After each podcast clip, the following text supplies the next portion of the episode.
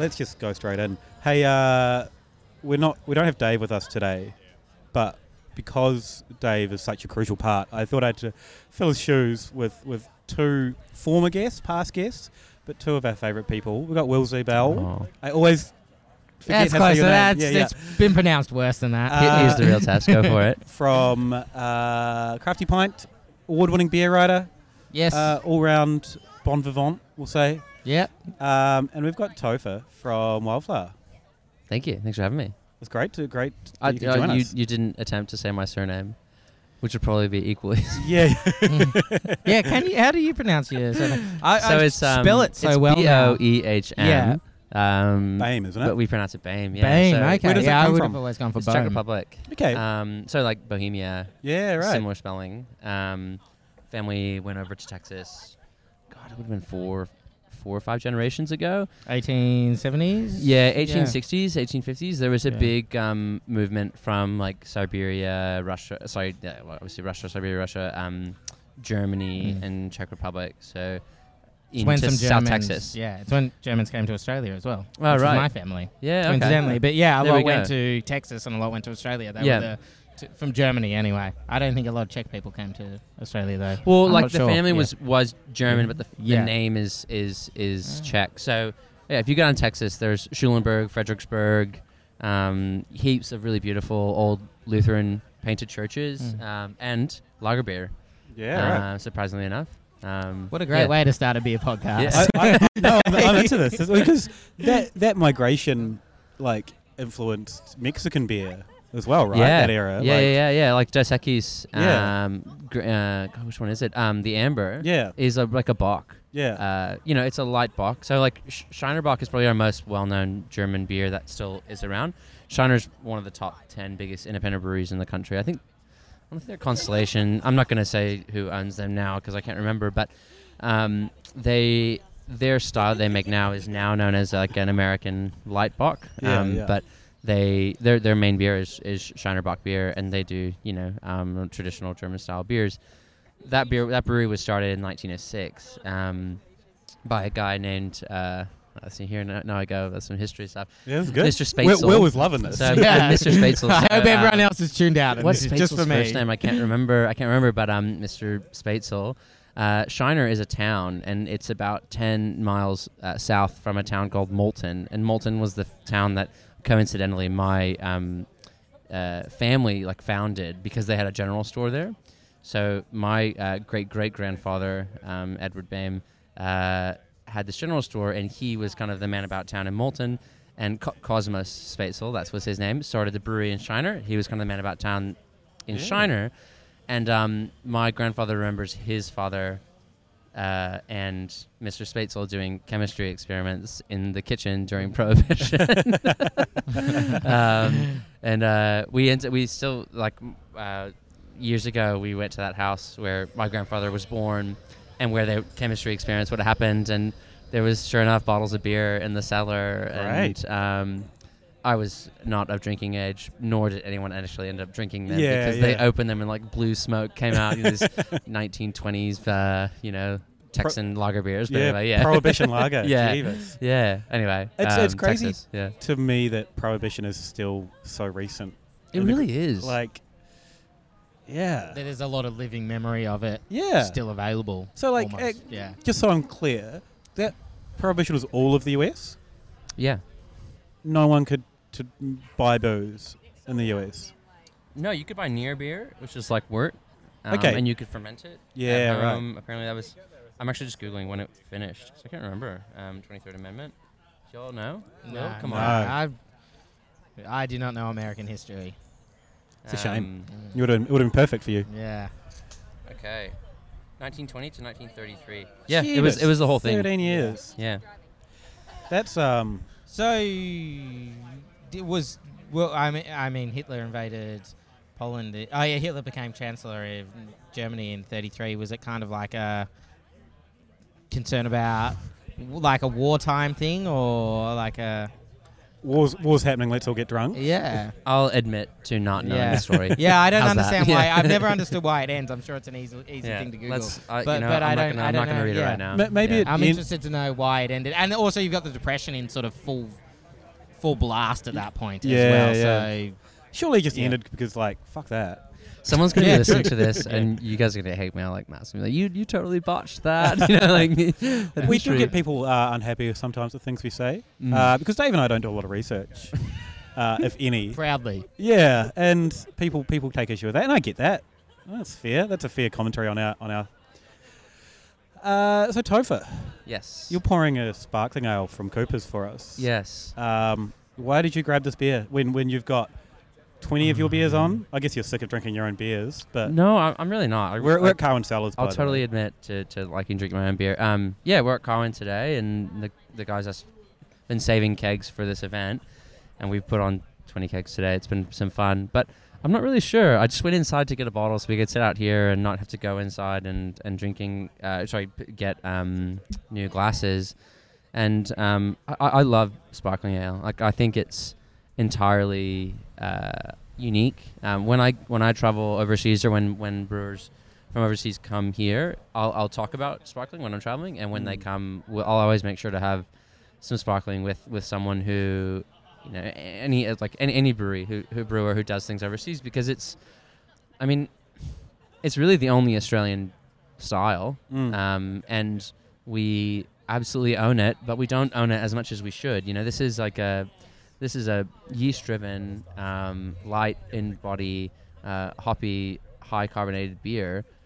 How far away is that from saison? Is, Mm. is my, I mean, it's it's really so there's we, a lot of similarities. when Dave and I did the glass weird blind tasting where we didn't know what the beers were, um, but we compared them in different glasses, and Cooper's green into like a Spiegelau tulip glass, hmm we thought it was a saison because we didn't know what it was. So we're like hmm trying to, and because we said to Emma, you know, pick a couple of beers and like on these styles, and then pick us a wild card beer, and that's what Mm. she chose. And when we Mm. smelled it, I'm like, "Fuck, is that a saison? Is it um, Bridge Road saison or something?" And I tasted, it, I'm like, "Oh, okay, no, it's not." But yeah, yeah, the nose is, is really interesting. Um, and drinking this now, it's more bitter than I remember. mm. It's far more bitter than I remember. It's Um, it's yeah, it is bitter, um, and it's super yeasty as well. Mm. Like it's heaps of yeast from. Anyway, I just bought it because I think it's it's. I don't know. Uh, I was at the Australian National Homebrewers Conference two weeks ago here in Melbourne, um, and Peter Symons. Do you know Peter? mm. I just spoke to Peter the other day. Actually, yeah, for the first time ever. But yeah. uh, writer of two excellent homebrew. mhm. What? How to recreate historical Mhm. recipes at home? I guess you would and, say and his yeah, books are focusing about. on Australian Yeah. stuff mostly Yeah. as well. Um, he, he seems to have done a lot more archival work, research than I would say anyone else Yeah. in the country. He goes to Adelaide and Yeah. does his work. Oh yeah. I, I, he gave a talk all Yeah. about the history of sparkling ale Yeah. and had three different versions of the same recipe based on different different eh, you know he had like the 1890 the 1920 I, I, I can't remember exactly what they Mhm. were but um uh you know the different um versions of the same beer and and, and I don't know I I'm kind of even though I'm, I'm an adopted um Australian it's I'm, I'm kind of really proud that this is actually still around Mm. and and kind of doing what we do with with wildflower with kind of focusing on um, New South Wales malt and using native yeast. I actually think there's some strange crossover. I'm still waiting for my check to come from Cooper's. um, uh, I'll, I'll keep waiting for that. But no, no, no. Like I'm not. I'm not coming out there like advocating for them or trying to sell for them. I just. I mean, I have this idea of like taking a barrel of Cooper Sparkling and, and inoculating it with my yeast, and I think that'd be a really cool beer. yeah, Um, a collab with, with with Coopers. Uh, uh, I should probably pitch that to them. Um, but no, I, I don't know. I, I think it's just it, it's it's.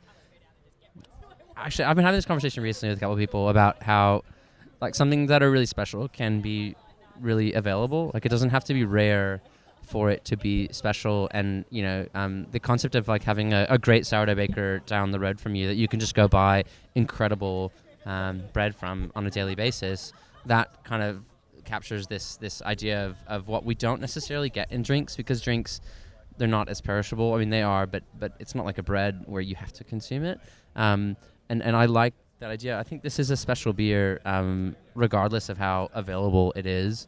Um, it's it's it's a testament to a lot of things. The fact that it still exists um, in a weird way, and I, you know, it's a seven fifty. It's eight bucks. It's a great, it's great Yeah. value too. You know. Coopers is such an sort of oddity as well in like compared to a lot of countries. Like Mm. it, it's kind of the size it is and its history. It, it kind of it's not replicated in many other places. I would argue, at least in other w- ang- in the rest of the Anglosphere or in other Western countries. Yeah, and the fact that Yeah. there's bottle conditioned beer still being produced on, on a pretty large scale, yeah, and and the fact that um that haven't been bought out. I mean, a lot of that's to the very complicated structure of their ownership with the family ownership, but um, which Thomas Peter Cooper having so many descendants 13, helped.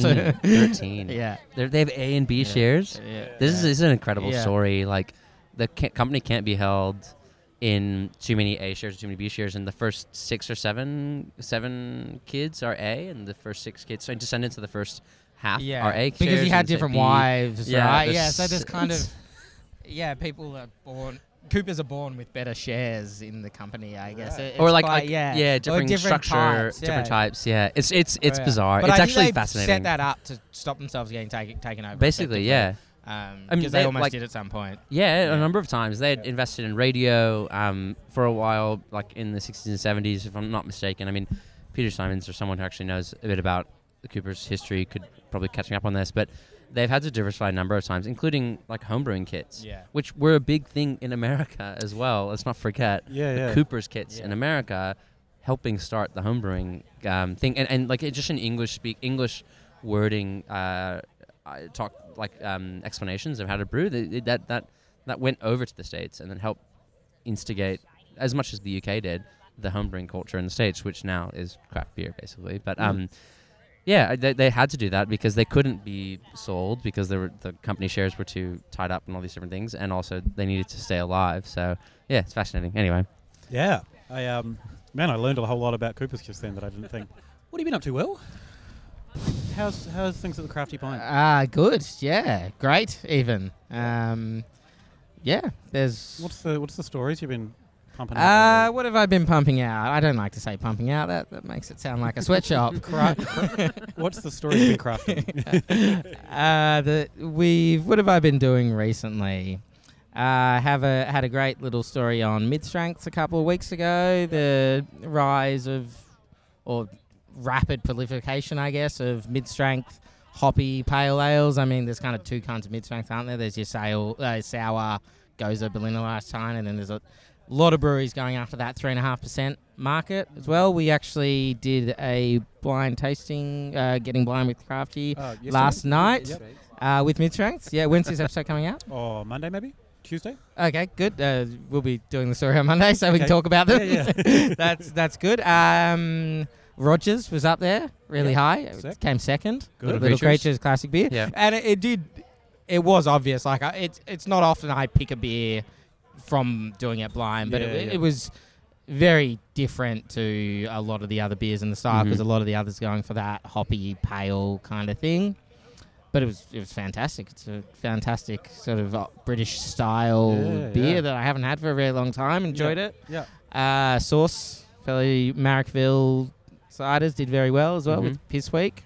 Yeah. And um, Little Bling was up there from Bridge Road. yeah. Which is sort of a, a uh, orange. Yeah, I, I guess uh, that's was quite distinct as well in the sense that it was uh, not as pale as a lot of the other beers marked as session IPAs. Yeah. he, Um, he that's his style of IPA is that darker maltier. Uh, Yeah, I, I picked that as well, and I'd never had it before, but okay. it did taste like a smaller, a lower ABV version of Bling, which Yeah. I've had quite a bit and, and really enjoy. So yeah, yeah, I think I need to revisit yeah. both of them. Are the cans that it comes I think look this can's a little Bling or Bling now. Oh, or- little bling is yeah, definitely.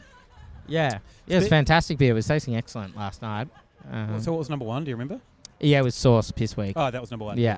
So that was the top three. Sorry, Cool. I can't remember if Rogers was second or third, but yeah. I- So it the Colonial Small Ale. That was up there. Yeah. Uh, fourth or fifth. Okay. Well, I, I don't know actually. It was it was in the top ten. and the anyway. did you have the Balter on in there? Yeah, Yeah. I can't quite remember where Where that it was? Yeah, uh, cool. Came. Um, I just had it for the first time the other day and was like, I was it was, it was actually perfect. small I was yeah had done a walked across the bridge on a Monday. I looked after my daughter on the Monday. landed back at the Australian hotel at the foot of the bridge and went, oh, it's 12 o'clock. Florence needs to eat. I'll go have a. So I got a cap, uh, you know, a um, Captain Sensible. Captain Sensible, and um, I texted Scotty as well and said, mate, this is hit- hitting the spot at 12 o'clock on a Monday, and he goes, playground friendly, you know, and I was like, that's perfect, yeah. Yeah, is, I, I, I, I, I'm I'm into that movement. Yeah, hugely. there's, it's interesting. I guess this is one of the things I was sort of trying to unpack in the story. There's a lot of them being made, and there's a lot of good ones. I just wonder how well the market of them goes, and now that everyone's going hard at it, how well they stand up to age and that kind of thing. Like it's Mm. it's a small, uh, and this is kind of the feedback I was getting from a few brewers and bartenders and bottle shop owners that they can still move pretty slow, Mm. despite the fact that there's incredible ones getting Mhm. made Mm. really, really good beers for three and a half percent. Mm. They're just not necessarily selling great, but And, and it's. mm, I was chatting to it's Scott, a weird, yeah, Scott from spot. Balter about this. Yeah. Um, and he said the same thing. Like, you know, their IPA, double IPA, as soon as it hits the shelves, it's gone. Yeah.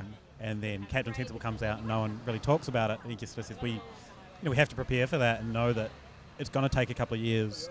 Yeah, But I guess someone like them and say fixa- fixation, doing obsession pretty hard, um, does mean that I guess it, it makes it more Mm. accepted. Um, it's like Stone and Wood Yeah. Garden Ale is a great example of like, it's such a great, unique beer. Um, Is this like, have we hit our Stone and Wood quota for? okay, well, it's only Yeah. one. Yeah, yeah, no, I know, but is that enough? Or I'm kidding. I'm going on holiday in Byron next week. I'll Yeah. just put that in there, and I can't wait. And part of it's because I get to go to Stone and Wood. And fresh, that's- fresh garden ale. Yeah. is- yeah. Uh, I'm see- totally with you there, though. No- I love November, it. November 24th, uh, see me in Brisbane on Oh, behalf yeah. of Stone and Wood. okay, that's enough Stone and Wood. Yeah, no, no. um, but yeah, like it's. It will, I think it will take a while for the market to be. Yeah, I guess comfortable paying twenty bucks, twenty six bucks for a, a six pack. Mm. Like that is a hurdle. I think for a lot of people, they're like, it's mid strength. Why am I paying just Yeah. as much or, or more? it's hard to than my get the price beers? right. But Um, they're like they're also not beers that you need to like people won't go you, you don't want people to go crazy over them. That kind of ruins the point Yeah. actually. So the fact that they're just available I think is the more important Mm. part. I don't know. And I, I for me. have at the moment in my fridge, I've got Boatrocker's Miss Pinky um, Mhm.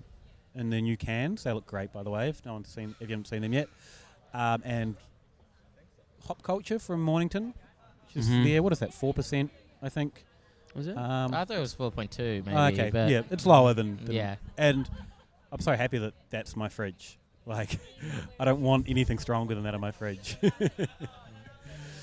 um, so since you're last on, you had a baby. Well, you didn't. Your my your- wife my wife had a did. baby. Yeah. Um, How, how's things? Great. Yeah, great. Um, Florence is now 14 months old. Cool. Um, and so yeah, she was born in September of last of 17. I think we were on. It wouldn't have been much longer after we opened cellar door that I was down. Anyway, I can't remember when, when it was, but Yeah. um, that where I was on. Um, Florence was During born. the Crafty Pint rebrand Yeah. party, I yeah, think. that's that was it. Actually, Yeah. yeah, yeah, was yeah. that? Yeah, no, it that was would've been before about cellar s- door opened. So that Yes. was that was Mid- July. It was when you'd kind year. of announced that it was happening, and you were Mhm, kind of mhm. yeah, but We'd done a Yeah. release. Yeah. Anyway, Yeah. this is all for us. Yeah. Yeah. less less interesting. Um, yes, so Florence was born in September of 17, um, and a, a lot has happened. It's been a crazy uh, year and a half, basically. Mm. Um, not just since he's been born, but we opened Cellar Door in June Mm-hmm. um, of 2017, and so we celebrated a year at Cellar Door this June. We had, we had Mary's in, and we did a big, big thing at the brewery and heaps of beer on. It was a lot of fun. Um, the, I guess the biggest development with the brewery was the fact that uh, with Florence being born, we released our, our first uh, fruit beer ferment, which was Mhm. with Sauvignon Blanc. So that was St. Florence 2017. And um, as soon as I did that, Chris, my uh, brother-in-law and business partner, was was like, "Hey, how come your daughter that you just had gets a fruit beer and my three kids don't have anything?" So we're like, "Okay." I mean, not not that we weren't going to go into fruit referments, um, but we decided to you know kind of tie the um, fruit refermentations with with the kids. So um, he has three kids, so you know uh, Thomas, Henry, and Phoebe, and they all had their own fruit beers released this year on the the month of their birthday as well. And then Florence, um, this year uh, in September, we released two variants of, of her beer. One with Sauvignon Blanc and one with Pinot Noir um, grapes. Referment. So that was kind of a big step in in our I guess expansion of like you know when we would have spoken last I would have had three beers on pour at the brewery Mm. table beer gold and amber Mm. and and now we have 10 taps pouring at the brewery and they do anything from fruit fermentations to our Solera blends of the gold like good as gold um, and also you know wine and cider as Mm. well so um, things have I wouldn't say it got out of control but I'm a quite I get interested in things really easily and now you know well, well th- I guess 2018 was was uh, coming was like kind of bringing everything that I was doing you know earlier but it just wasn't quite ready yet. So it's it's been a it's been a massive year and um a, a lot a lot of fun but a lot of work. We're really really tired but but happy for where we are. So yeah. It does seem um, it's interesting. I was having this conversation recently where someone was talking about your beers as kind of being niche for beer geeks, and I was sort of arguing that I feel like they've crossed over into the, the wider culinary world in, in Australia. hmm Um, from the outside, that's what it looks like happening. You're popping up in restaurants and doing, you know, the natural wine lovers all kind of gravitate to your, your product. hmm Is that what you're seeing from the inside? Um, it's hard to know because, like, from the inside, you, you, you don't know. Like, we put on all these beers today, and I had no clue who was going to show. You just don't know. Mm. Because I'm kind of so into what I'm doing, and then when I'm not at the brewery, I'm like really want to be at home and, and, and not be thinking about the brewery. So I, I don't I don't have a great understanding of what people are saying about us outside of You don't what un- they're saying to me. reviews? No, I don't do that. no. Um, You read all So- the crafty pint stories. I yeah, Yeah, when when, when you send them to me, yeah. Will. Yeah, no, no, I, I, I, I do, I do. When someone tags me in something, or I'll read it 100. percent um, That's really important. Like I'm, I'm not, I, I don't want to be above that. Like Mm. that's that's akin to someone being at cellar door and giving me direct feedback. That's Mm. that's that's that's great. Um, but it was always, uh, I didn't think I'd be able to survive, and I don't think we'd be able to survive as a brewery if we weren't, let's just say, multifaceted. Like if our beer wasn't um, um, enjoyed by people who drink wine or or are, or are sort of epicurious, then I don't think we would be able, we wouldn't be alive right now. Um, I, I'm not going to say so much, and I wouldn't be able to put a percentage on it, but um, you'd probably be surprised looking at our account list how many are not beer venues. Mm. Um, we, we, we sell, although we have kegs available, and if anyone wants to pour our beer on keg, just get in touch because I have kegs. Mm. Um, but we sell Which so little. realize, I guess. A lot of people don't, and but I email it to all the account, any account that we do have. They're Yeah. they're they're able to buy kegs, but we're still really bottle heavy, and I think that has to do a lot of where our beer is served, Mm. because a lot of the time it is served um, by the glass or by the bottle um, at on-premise venues when someone talking to you about that, and um, it was kind of a goal for us to get to those stages. You know, when, when I had sort of thought about the brewery and and um, Chris and I talked about how we'd be able to stay alive basically while making something that takes a really long time to make. We thought that you know for the first uh, year or so we would be kind of thriving or just existing, yeah, not definitely not thriving, but existing on the back of people wanting to drink sour beer Mm. and you know beer venues. And kind of the opposite happened. Um, we're we're actually probably heavier into uh, on premise, um, like not to use jar- jargon, like more restaurants and more wine venues pouring. Well, not necessarily wine venues, but people who are interested in drinks, right? And, and who who wouldn't necessarily be sold um, beer, but because we're really small and we have the time to reach out to them, they have the time to reach out to us, and we have the time then to go sit down and do a tasting with them. Then that's kind of where our, our beer has found its has found its home, um, for, Mm. for better or for worse. Um, That that's kind of how it is, and and um, I, I'm really actually proud of that. Like uh, now, the fact that that was kind of a, a goal, and it's come a little bit closer, and, and now I get the chance to now that we have a, like a little bit more beer. Like you know, I've probably at the brewery got thirty or forty cases sitting there that I'm I could I could you know um, start knocking at people's door and selling. Now I can actually go around to other bottle shops that haven't had our beer, maybe they don't even know about, it, and I can actually say, hey, this is what we do, and and um, do a bit of sales, which it sounds like it shouldn't be what I want to do, but it really is. Like, like I, I really want to like introduce people to it. That was the whole point of doing this. It wasn't, you know, just being this hermit who you have to, you know, knock on the door three times with a secret handshake to get any beer. It's like, no, no, this should be available. Yeah. Um, you know, it should be like Cooper Sparkling, you know. um, but uh, yeah, it's kind of turned out like that. I guess in turn, I don't know if I answered the question directly, but um, turned out to be really into um, a wine and Epicurious um, culture, and, and I, I I- I think it's I think the beer is better for it. It's pushed me a lot harder as well. Okay. What about the sort of people coming into the cellar door? I know it's not exactly open that much, but do you feel it's that kind of person seeking you out, or who's um, who's coming in to visit the wildflower Okay, we're open a lot. location? We're open eight hours a week.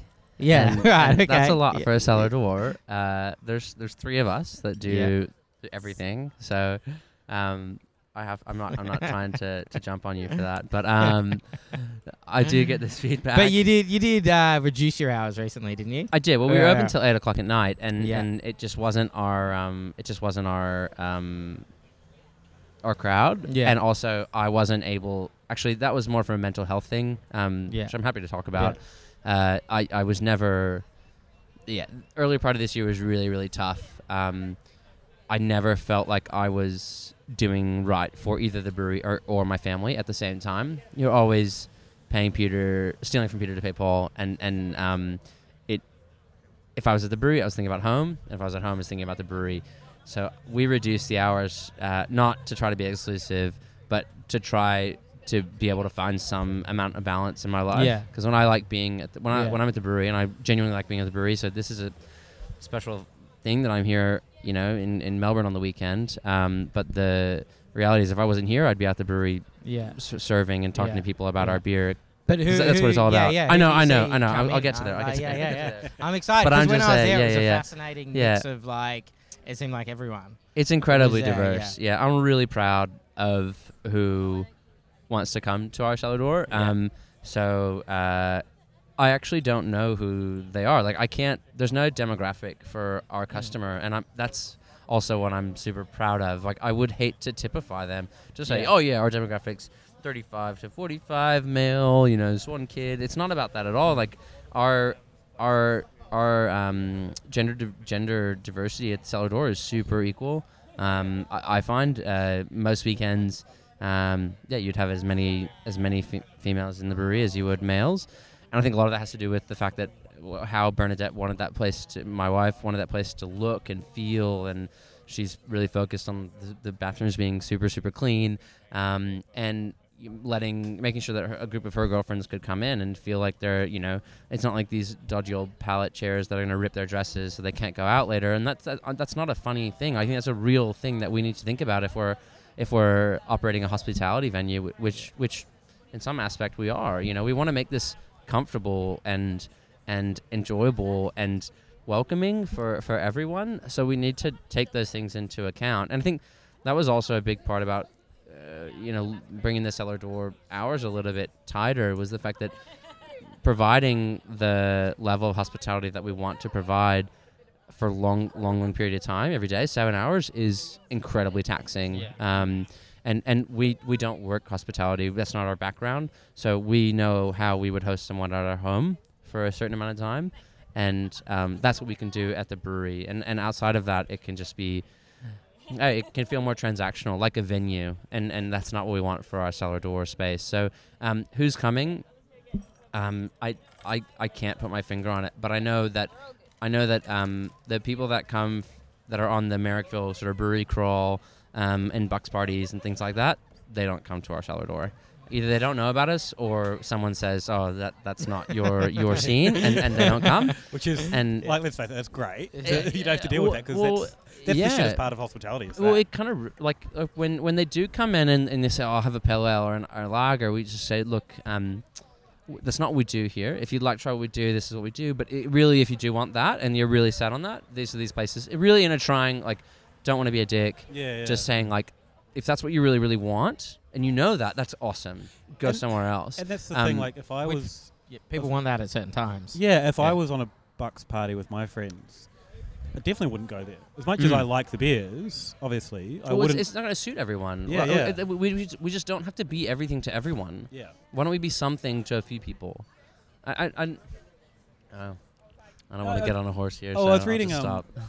There's a, a podcaster that kind of You're reading a podcast. uh, no reading about a podcaster um, who I always look up to and one of the first sort of early podcasts, and he's built this mini empire of other podcasts, and they're all really specific shows. Like, um, you know, he's really focused on having shows that aren't hosted by white straight dudes, um, and so you know, he's built this weird little niche empire, and he, he said that you know, podcasting gives you the ability to create this. What you know, create something for people specifically Mm. um, and you can give them something that they exactly want. And I guess that's Mm. that same thing. It's you don't have to be everything to everyone. You can create something for a specific or someone that wants a specific thing. Mm. Um, does that? F- But in a weird way, that does, still doesn't make you niche. Like uh, the wa- the way I see it, it's still accessible, but yeah, accessible, but, a lot of people are not. ni- Yeah, I don't know. It's weird. Because yeah, I don't see your beers as particularly niche. Good. That's great. They shouldn't Um, be. a- And it's an easy story. Like it's definitely an easy narrative to say they are. But um, having been to the cellar door and having tried a few of them, probably the I guess maybe niche ones Mhm. might get a bit more attention and stuff. But there's a lot of very accessible beers that that are just delicious Oh, you yeah, know, that anyone can drink. that's kind of the Yeah. whole point of the Yeah. brewery was like the reason we started making Yeah. mixed culture beer, and in that way, I guess not. Wow, that's pretty loud. Um, in that way, was to be approachable and to be accessible by more people. So, um, not to go on about us, but to kind of tie back onto this accessibility thing, I don't think not being everything to everyone, so, so, so doing something in particular makes you less accessible either. Mm, Like, mm. there's you know um, you can do a very specific style of food like you don't you don't walk into a pakistani restaurant and ask them for indian food Mm. But they do excellent pakistani food that doesn't mean that doesn't mean that you can't go to that restaurant you just know what you're getting when you walk in Mm. um, and and uh, I, i'd love to see a bit more of that in, in beer and to bring it back there um, people focusing you know saying i make british cask ales Mm. you know i make english malt if you want if you want uh, uh, new england style ipa you're not going to find it here um, Mm. and or we do decoction lagers like that's Mm. what we do here and we, i'm seeing that i was at, was in the states recently and, and that's becoming more and more common is breweries focusing on one thing be, becoming specialized but not at the detriment of their of their market share. They're, they're, they're not becoming less relevant because they only do one thing. In fact they're becoming more relevant because of how good they are at that one thing. You know it's like oh if you want lager go to bierstadt you know or if you want um, if you want um, english style style things go to go to machine house in, in, in seattle like like that those are the places to go and I, I really like that like this idea of not needing to try to bend over backwards and be not who you are because of maybe a smaller market share that you'd like to grab um, yeah fi- fixation and um, they're a good example with the great example incubator. There's only IPAs on tap. There's Mhm. probably a debate to be had about their easy, was it easy one or the three and a half percent, whether that's a IPA still, but. Um, you know, they, they are a bit doing that. You're going in and you're getting a particular thing. Mm. Everything is led by hops. Yeah, Yeah, at the very least. yeah. And, you know, that 10 years ago, that would have been unheard of too, like, even Yeah. now it's crazy. mm. Um, but you're in where they are in, in the in the city makes sense because you can go to stomping ground easily. You can go to the mill.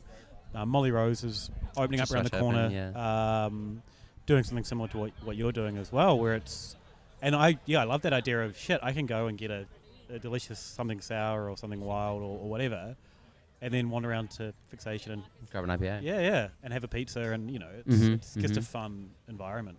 mm-hmm. Um, and it, I don't want, and that's the problem. I think for a while there, everyone was doing the same thing, and like, bar, you know, a new craft beer bar would open up, and it would have the same shiny stalls, the same food, and you know, a pretty s- eight taps of the same. Yeah, and yeah, it was yeah, like, yeah, yeah.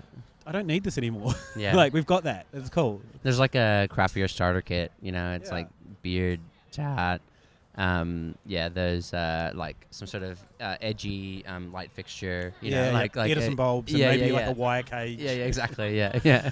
um, and like, I, I I guess it's it's good in some ways because people see that as a model that works, and they can put that into a suburb that doesn't have anything like that, Yeah. and know that it works. But Yeah. then it's mm. I think as long as you're taking it to a new area, it, Yeah. it's justifiable. When a new one opens up within sort of three and a half k's of Melbourne CBD, it's kind of like yeah, that's that's really not you know, Yeah. doing anything different whatsoever. yeah, and that's. I guess it sounds like I don't know. I know people are opening up to open up a business and they want to, but I guess that doesn't. It's not a successful model to just re- copy up everyone else.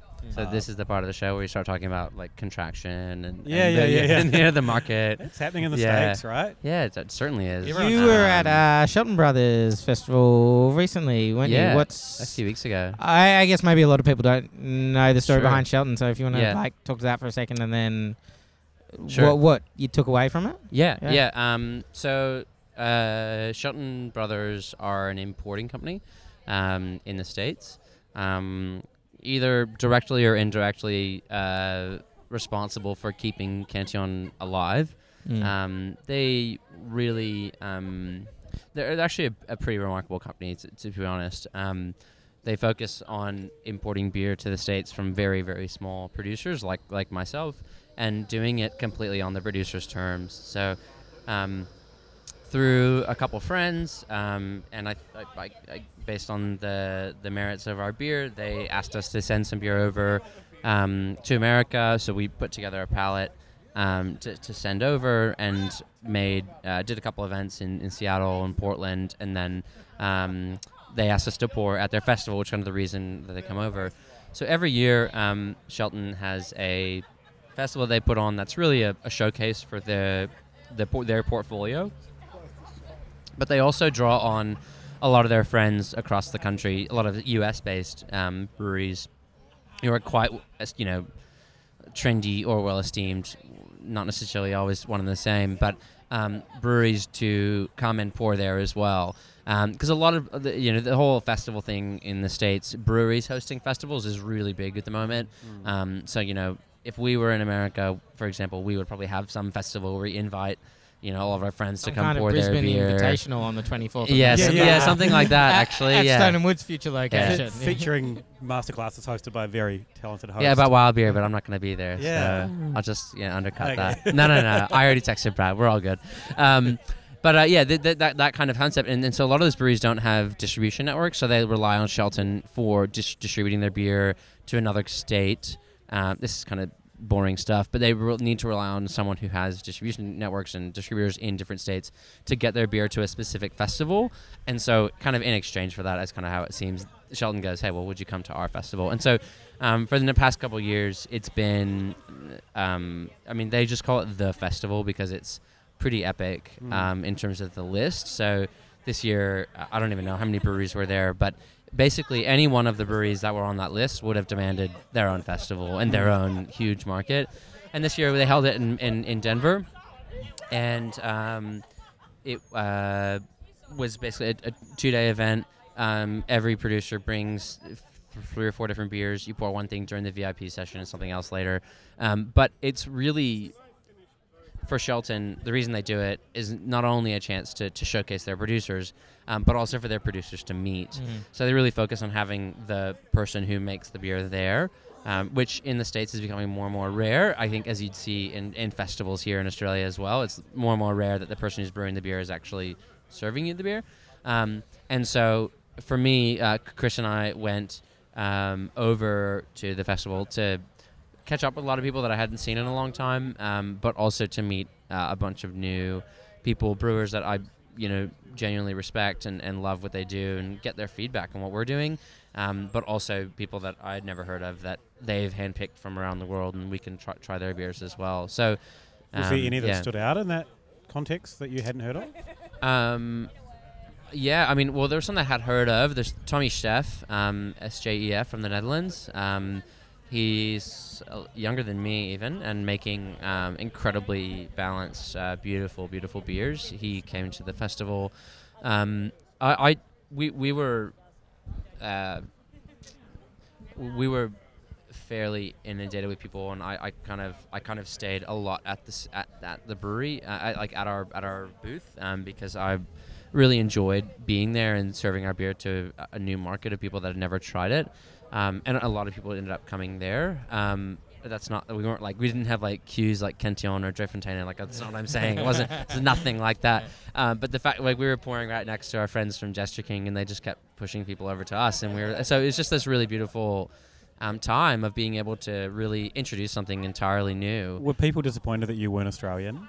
No like, not at great all. Australian, and then like, no they didn't know okay, no, because they all thought I was Australian. And I'm Great like, oh no, I'm accent. actually American. And they're like, no, you're not. Yeah, I guess they don't notice the accent, so they don't think about it. yeah. But then Yeah. Chris was there as well. Like this big red beard, lives in like southern Tasmania. You know, full like, Yeah, full yeah, on accent. Did he wear a Um, Akubra just for the? Oh, the he sake- should have. it would have covered his bald head. Um, but uh, no, no, um, no, no, not necessarily. They were actually like no, no, people were really, really excited by. It. I mean, the, the, there's the novelty of being Australian, but that didn't really shine through. That that re- really we were. I was really, I still am quite energized about what we're doing based on the response that we had there because. Um, there's a lot of really sour beers still out there in the states. Really, um, really esteemed breweries, and, and what we're what we're doing, I think speaks more to a brewer's perspective, and the fact that it's res- that people in Australia have res- have responded to it, or like incredi- incredibly gracious for. And I guess that whole idea about, about being tied into the restaurant community has helped us a lot as well. But the the concept of us trying to make more nuanced, subtle beers um, with with acid, but not like fully sour. Um, that was really well received back home um, in in America, and not in a way that I knew would have been. Um, seems to be where brewers' minds are going, and, and maybe then the market will follow. I'm not sure, but um, it was. Uh, there were a number of interactions there that have given me energy to go on for years. Um, so it was a great trip. Someone uh, mentioned to me that the there was queues for, as you said, Drie Fonteinen and, and Cantillon, Yeah. Um, but no queues for the hot, you know, Treehouse or Trillium or, or whichever ones were there. Monkish. and they were from the UK, and they were like, "This is great. I can I can get them really easily. I can get Cantillon in the UK really easily, so I don't need to worry about that." Was that um, Matthew Curtis? Yeah, yeah, yeah. Yeah, I met him. It was great. Yeah, cool. He walked up to the um, uh, Matthew Curtis, another He podcaster or, or Uh, writer for writer Good Beer for- Hunting. Yeah, he's just left Good Beer Hunting um, to to focus on his own stuff, I think. Um, but he, interestingly enough, I think when you were on our show last, hmm um, the guy from Platinum Liquor, what's Yeah. his name? Uh, Adam. Adam, yeah, um, was drinking with Matt, and he had taken him a wildflower beer. So Mhm. Matt messaged me was like, "Oh, I'm drinking wildflower beer." I'm like, "Oh, I'm standing next to Topher right now." so it's kind of it's He, interesting how um, that, that world connects. He came. He came to the stall and kind of was ready for a drink of beer, and I just said, "This is so weird." Like the whole Instagram, like the fact that anyway, I, I just I knew what he looks like because Yeah. you know he, he has a he has a public profile, and I was like, "You're Matthew Curtis. Go give me a hug," like you know. and he was like, "Oh," like, and, and anyway, it was like it was kind of nice in a way though. Like we'd never met, but I kind of had I knew like parts of his body of work, let's say, like what he'd been doing for or his writing, and and I have a lot of connections in the in the um, English craft brewing scene because um, English brewing world. Um, because of spending some time in Europe and, and being over there a bit. Um, so I, I, I follow that really, really closely. Um, and so Matt, Matt's writing was I've always read. Um, so it was really, really nice to finally meet him. Yeah. And England does have a strong writing, a, a world, strong world of beer writers. Mm. Um, that's really like Mm. interconnected and, and quite diverse. You've got people writing about cask ale exclusively, Mhm. and you've got people like Matt or whatever. hmm People who just focus on pubs or Yeah, that yeah. kind of thing. Yeah. And I think Yeah, they're not everything to everyone. Those Yeah, writers, yeah. they just do what Yeah, they do. yeah. Yeah, yeah. There's only like five of us in Australia, so Yeah, it's a bit, it's and a I- bit I- different. I, kind of and uh, Australia doesn't really have any beer blogs anymore.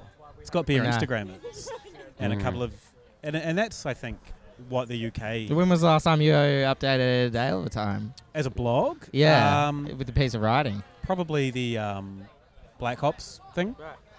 Uh, I've got a couple. And that was, I guess, spurred on by something happening. It wasn't Yeah. like a. Um, uh, thoughts on Yeah. paper. That kind of merits writing things down though too. Yeah, yeah, yeah, Yeah. yeah, absolutely. I've got um, and I- I've definitely got things that I've put together and shit. I'll, I'll do that. Like I've interviewed both the guys from um, Kaiju, taken Mhm. photos because they launched a pilsner, a soft launch for a pilsner for their birthday.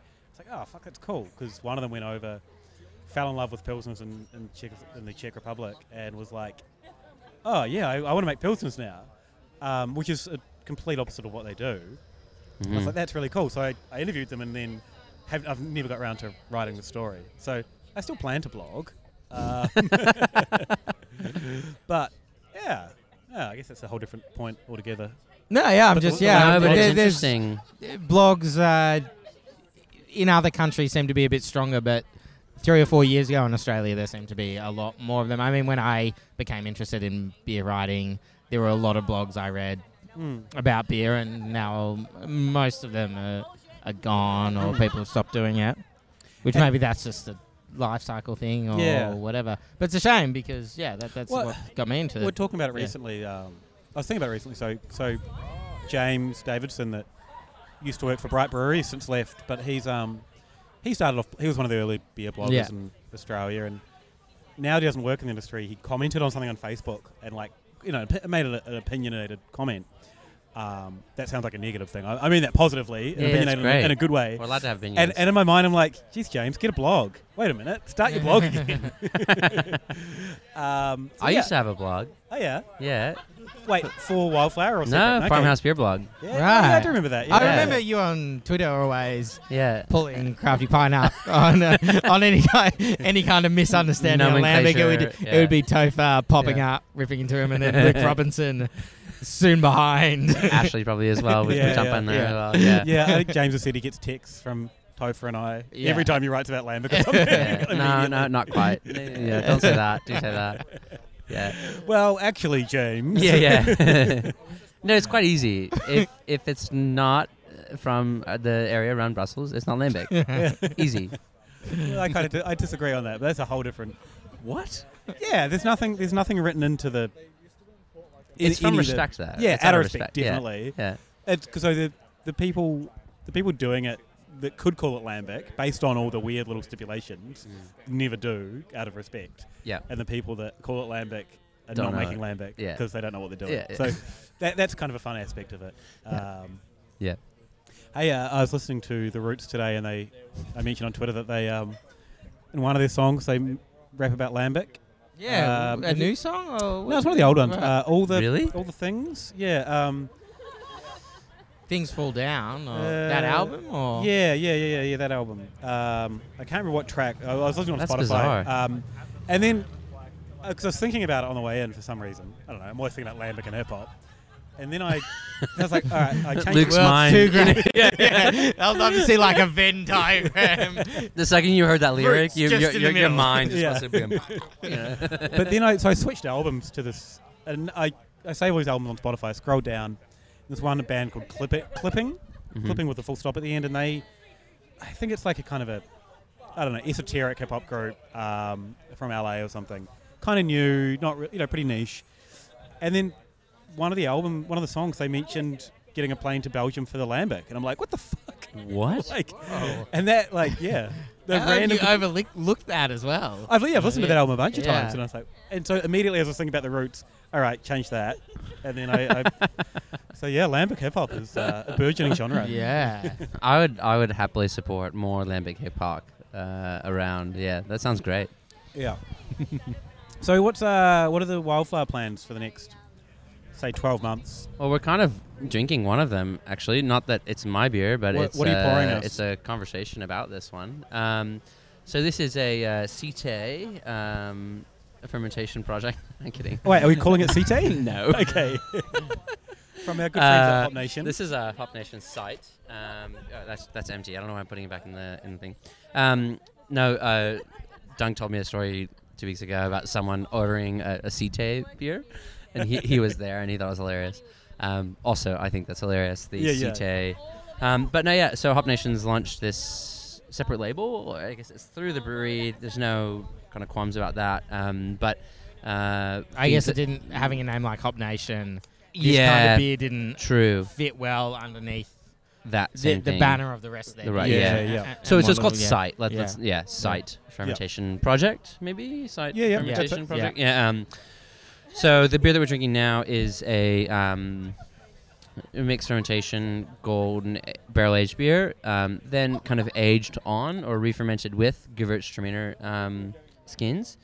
Um, so they didn't necessarily use the fruit uh, for the re-fermentation of the sugars in that fruit. They got the skins after pressing Okay. um, and used them more for the aromatics, which I think comes through a lot in, in, in the beer um, if you get a chance to try it. From what I understand, it's only a single barrel, so there's not a lot of this going around. They did the Gewürz, the Riesling, and a Muscat um, this year. Anyway, um, Wildflower, like especially since coming back from the states, um, my mind's been a lot more focused on uh, trying to express our location even more um, than what we're doing. So right now we're, we're using all entirely New South Wales cereals, um, but we've also started working on having those cereals grown directly for us, the varietals that we want directly for us, and farmed in the way that we'd like to, which is you know organic. Um, so that, that that's going to be a project that won't that won't see fruition for probably a year and a bit because we need to sow the seeds, malt, you know, harvest malt. Um, but uh, the same thing with the hops. Um, hoping to by 2020 be entirely on New South Wales um, hops as well, uh, because coming up from the states, like I think. Well, you kind of asked this question before, and I didn't quite touch on it about what we saw there and differences, or how the beer was was um, uh, accepted. Um, I, I, I think more and more, even amongst mixed culture beer, we're going to start seeing, um, I think more and more, the a monotony of of flavors, and that's not because the brewers are not talented or not. Even amongst the best of the brewers around, you're always limited by your by your um, your raw materials. And so if, if everyone's buying raw materials from the same produce from the same basically supermarket supplier of hops or malts, then uh, and yeast for that matter, um, then yeah, the beers at some stage are going to start to converge. So take my hat off to people like Garage Project for for starting that um, their new um, Hapi research. Have you talked about that on the podcast yet? No, I don't think we really have. It's Um, incredible. I don't know a heap about it. Are you able to I- I- recap it? Yeah, I can recap a little bit because Jos and I caught up recently. Um, they have uh, partnered with um, the second largest, largest hop farm in New Zealand um, to start working directly on a bunch of things when it comes to hops. Um, new uh, varietal development um, because, uh, and I might speak out of turn here, but from my understanding of New Zealand hops, a lot of hops are grown by individual contractors and then sold to co-ops and then those kind of all get conglomerated at the co-op and then sold through New Zealand hops. Um, you don't get hop selection like you do in the states, um, and so you can't be choosing specific farms, um, which is what a lot of U.S. brewers do, and that really helps drive the and Australian brewers do it. Australian brewers do it. uh, yeah, in, the- in, the U.S. US, yeah, yeah, if yeah, large yeah. as and well. Yeah. HPA, from what I understand, does do hop selection as well, like Yeah. like farm specific hops. Um, so eight, uh, New Zealand hops is I think just um, from what I understand, just a bit behind on that, and and so this project um, is is huge. I mean, it is its own thing entirely, equal to if not larger than GP. Like Yeah. it's like not n- that's what I'm saying. Like just in terms of its impact that we'll see in the next ten years, it's it's massive. Um, so um, you know, Jos and, and Garage Project are looking at. Uh, I mean, I'm, I'm not doing basically. Uh, I'm not doing the whole project justice, but it's a way for them to um, have direct feedback with the producers, the growers of their raw materials, to be able to innovate even more and, and in a less um, manipulative way, to be able to um, innovate with, with new flavors in, in beer. Um, and that has to do with your raw material. Like certainly it starts there. And hopefully, uh, this I, I'm talking to Jos about it, and and and I, I'm super excited about that project because, for me, that starts moving the spotlight away from breweries and more to growers, which is where I, I think coming back from the states and what you asked me what Wildflower is up to, that's where we, we want to be. We we're about to, we're kind of getting an understanding of what our yeast is going to do, um, and how to, to blend it, how to work with it, um, how to get the best out of like you know when to blend the beer and those kinds of things. So the only thing we can do to make our beer better, or sorry, not not the only thing, but the, the next progression to make our beer better is not to make more of it. It's it's it's to be more thoughtful about what comes into that were beforehand. And and and so um, yeah, the moving that spotlight to to the growers, to the hop grower, and and to the maltster. Um, specifically so next year is, is really going to be a focus on that for for us um, although a lot of those beers won't come out till 2020 2021 um, it's going to take a long time for our cellar to become entirely organic if, if that's something that, that we are able to pursue um, it might be very yeah anyway. There, there's, a, there's a lot of hoops to jump through and i don't i don't think i'll kind of i'll kind of wear this. I don't think at some stage you're to see me stamp you know organic beer on, on ever on any of our labels. It's just to be an understanding about how we how we think things are correct to be farmed. Um, but along with that, uh, we're and I think talking about the the site fermentation beers, um, we're doing a lot of. Um, n- next year is there's a pretty large focus on um, wine grape refermentations. Uh, we've seen some really cool. Uh, uh, sort of um, things this year already outside of the Florence beers, and, and hopefully some of those beers will be releasing soon. Um, but we're working on a couple of things um, to kind of get more in the field and a bit better understanding of how um, uh, wine grapes can be used in beer, even just outside of like not just for re-fermentations with aged beer, um, using yeah similar yeast, using skins, um, using uh, all kinds of different things. So I, I- think I think um, I was sitting down looking at what we're doing next year at Harvest, and because we you know you kind of got to get everything sorted in terms of what fruit we're bringing in and how we're how we're do we have tanks to do this type of ferment or that type of ferment, and I think we've got something like twelve different grape wine beers that we're playing with at, Awesome. at, at Harvest next year, um, which is a bit insane. But at the t- moment, it's kind of like a shotgun approach. Figure out what we like and and um, go from there. So it's kind of a two prong. One wine grapes and and also like taking notes from that world in terms of how things are are grown, and focusing a bit more on how our rum cheers are grown. So, so very much, very much dirt focused Then it's all about the dirt. it's about the dirt. Yeah, Yeah, it yeah, is. I love yeah, it. yeah. well, do you have anything you want to ask or comment on? What are you No, up to for the next year? Anything as exciting as that? Um, oh, it's all about dirt for me as well. it's just different kind of dirt, I guess.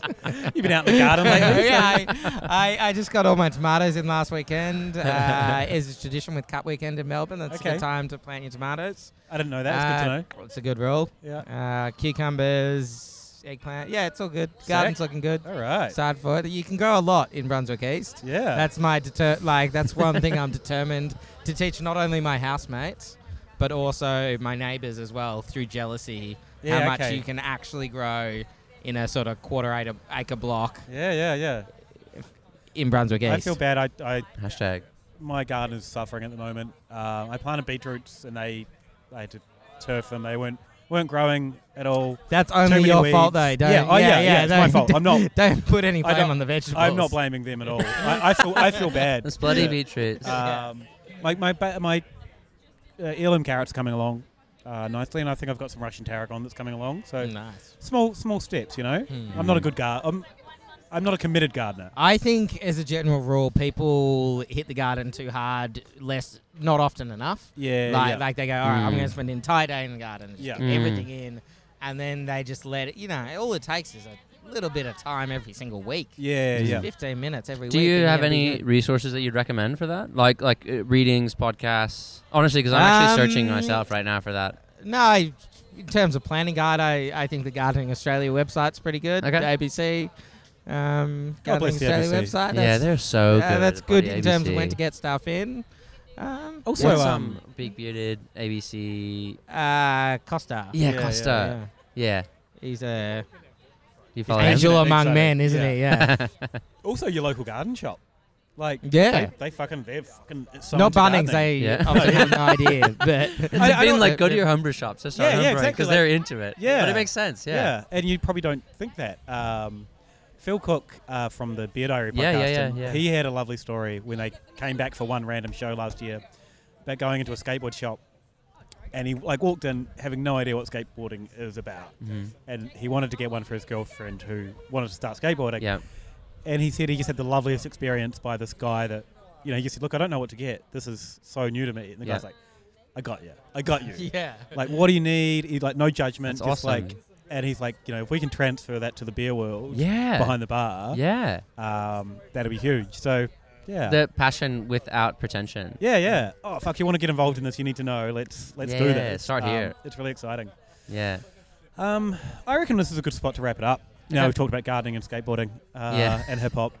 Ticked all my boxes. yeah, you're you're in. And Oh, wait, Stonewood- how's your Stonewood pil- once. How- Yeah. how's your pilsner coming? it's we're still not still not making it. okay, Yeah. okay. Yeah. All right, then we're done. Yeah.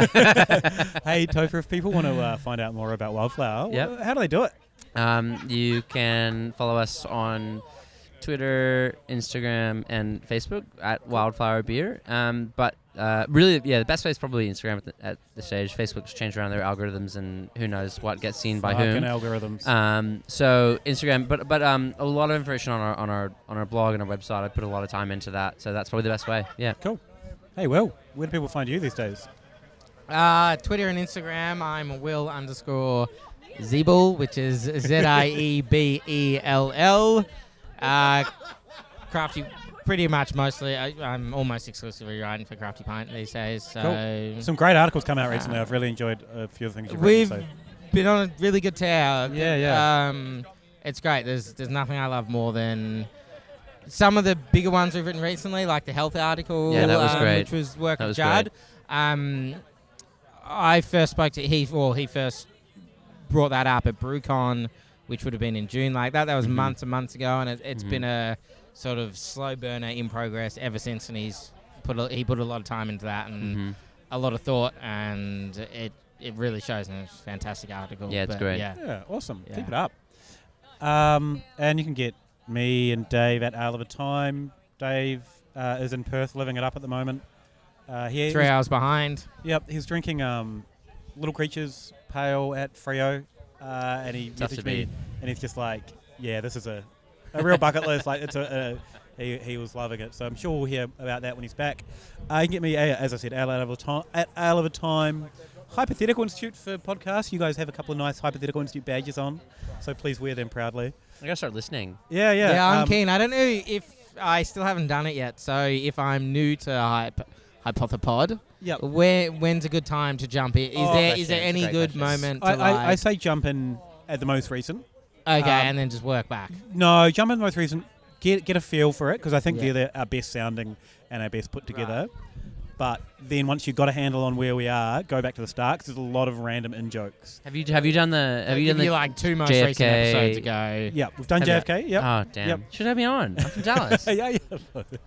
um, the, so at the moment we've actually done. We did um, Ruby Ridge, which was a Oh, siege. right. Yeah, yeah, and yeah, then yeah, yeah. We did an hour on that. We did an hour, hour almost two hours on Waco last week. Oh wow! Um, and then we're going to do the Oklahoma City bombing next. Wow. Because all those three things kind of kicked off the militia movement, kicked off a lot of the right wing politics that we're seeing now. Yeah. Right. Um, you can almost you can draw a direct line from Waco to the Hillary Clinton um, campaign wow. and the Donald Trump campaign like very easily. Um, the same conspiracy theories started there, basically. wow. Uh, so the Waco Listen one was in. really good. It's, Listen in. Look, it and it can be it might be a bit tough to listen to in terms of a lot of people died, uh, Yeah, and we are lots of people. we are Yeah. not a serious podcast, so that you know it might not be for everyone. Mhm. Um, trigger warning on, on a lot of it, I guess, but yeah, it's a good show to do. I, I, yeah, I need to I need to listen. Um, yeah, thanks everyone for listening, and uh, thank you guys for stepping up and, and helping out in Dave's absence. Thanks for thanks for having us. Cheers. Yeah, yeah. Thanks for having me.